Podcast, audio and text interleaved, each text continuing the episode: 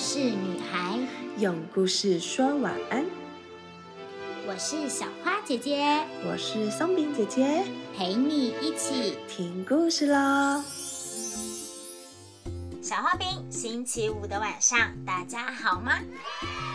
现在啊，我要来跟大家一起聊一聊，当你们在生活中或是上学时碰到问题的时候，会不会动动脑筋想一想呢？还是啊，干脆坐在地板上嚎啕大哭，等着爸爸妈妈来帮助你呢？千万呐，不要小看自己哦。其实啊，每个人都能发挥无穷的潜力，试着去解决问题。如果啊，总是依赖着大人的帮忙，可能会失去了让自己变厉害的机会呢。今天我们要一起来听听聪明的农夫女儿是怎么样的运用智慧来一一打破困难哦。从前有一个农夫，他在翻地时发现了一只金鹫。哇，这个金鹫啊，闪着金黄黄的光芒，所以啊，农夫便想着把它献给国王。可是他的女儿一点都不同意。他说啊，爸爸，鹫和楚是一对的，我们现在只有鹫，国王会以为我们藏了楚。农夫不听，把酒献给了国王。国王见他不把楚一起献出来，果然大发雷霆，就把他关进了牢房里。在牢房里，农夫很后悔，不停的哭喊着说：“哎呀，哎呦喂呀，我真该听我女儿的话呀！救命啊，我是被冤枉的呀！”国王知道后，问农夫原因。农夫啊，就把女儿说的话告诉了国王。国王听了以后，很想见见他的女儿。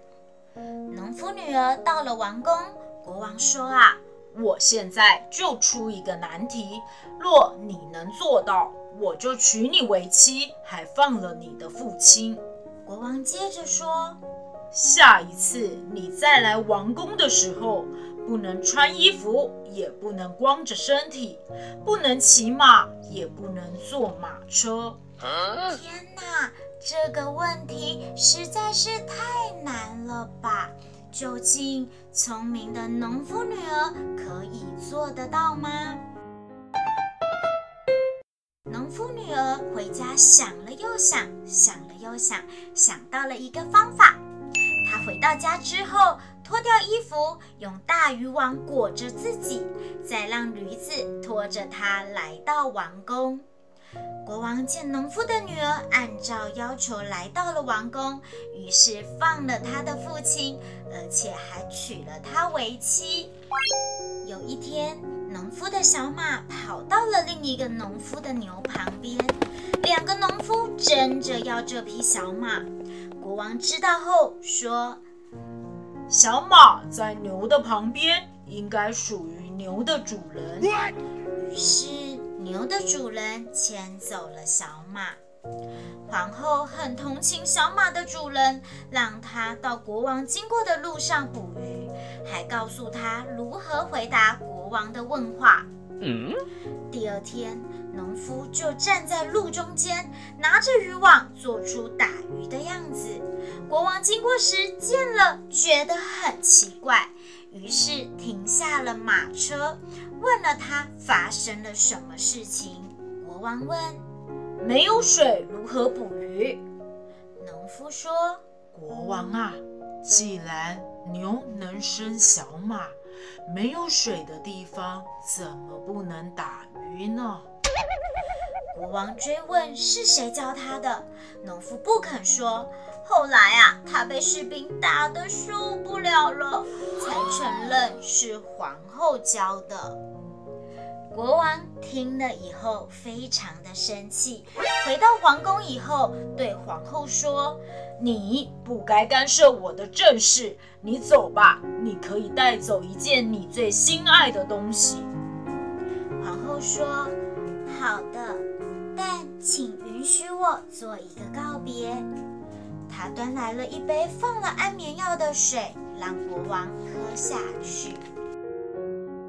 国王昏睡以后，皇后叫侍卫把他背上马车，她亲自赶车，将国王带到了他以前居住的小屋。国王醒来后，皇后对他说：“亲爱的。”你就是我最心爱的东西，因此我把你带回来我这里了。国王非常感动，马上原谅了皇后。随后，他们一起回到了王宫，相亲相爱的生活着了。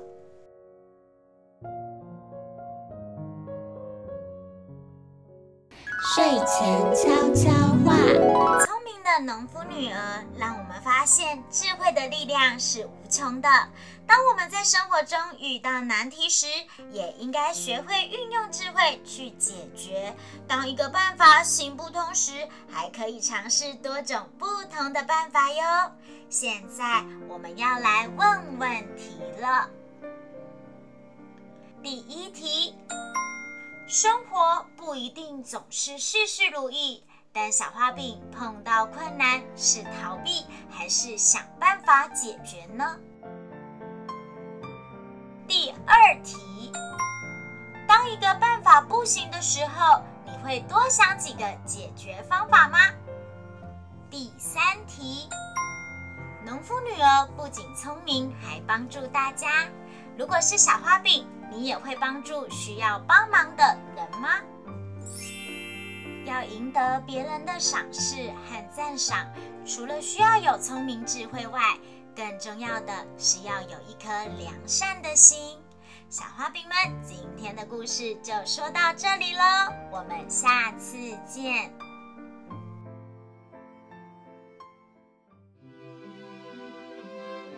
故事就说到这里，小花饼晚安，我们一起亲一亲妈妈。抱一抱，爸爸，小眼睛，说晚安，被子被子盖起来，Good night。